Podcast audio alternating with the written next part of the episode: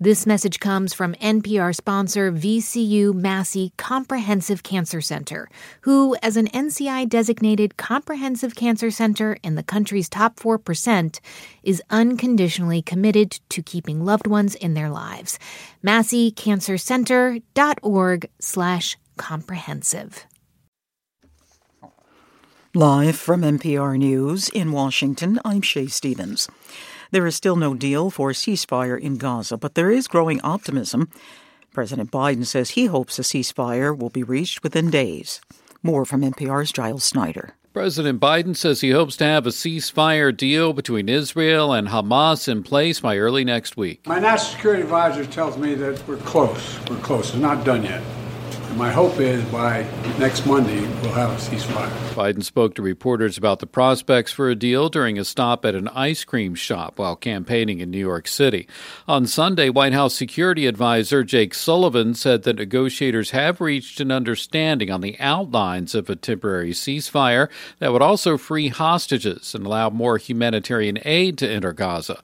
The U.S. is reported to be pushing for a deal by March 10th, the beginning of Ramadan. Giles Snyder, NPR News. The U.S. Supreme Court is trying to decide how much free speech protection should be afforded to big social media companies. As NPR's Carrie Johnson reports, the justices are evaluating state laws that take aim at a perceived bias against conservative views. Justices Clarence Thomas and Alito seem to take issue with what the platforms call content moderation. It was kind of a euphemism for censorship, they said. But Justice Brett Kavanaugh took a really different view. He says only the government engages in censorship. When a private company decides what to include or exclude, that usually gets First Amendment protection, he said. And the chief Chief Justice John Roberts says it matters whether it's the government or a private business making those big decisions about content. NPR's Carrie Johnson reporting. There is a growing body of evidence that links air pollution to brain diseases, such as Alzheimer's. NPR's Alejandra Borunda reports on a new study from the journal Neurology, which further adds to that research. Tiny particles like soot from car exhaust are so minuscule they can slip into people's bloodstreams, but that's not all. If you breathe in the particles through your nose, they can enter the olfactory nerve, and from there they can enter directly your brain. That's Anke Huls. She's a researcher at Emory University and led the new study. It found a strong link between air pollution from cars and trucks and markers of Alzheimer's disease in people's brains. The pollution made a bigger difference for people who were not genetically predisposed to the disease. The EPA recently tightened standards for soot pollution. But pollution levels in Atlanta, where the study was focused, were basically at those new limits. Huls says that suggests the limits should be even tighter. Alejandra Borunda, NPR News. On Wall Street, stocks closed lower. The Dow Jones Industrial Average dipped 62 points. The Nasdaq lost 20 points, and the S&P 500 added 19 points. You're listening to NPR News.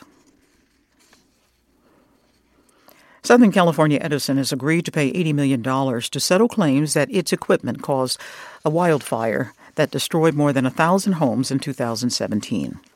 The so called Thomas fire in the Los Padres National Forest scorched over 280,000 acres. The settlement came in a Justice Department lawsuit designed to recoup costs incurred by the U.S. Forest Service.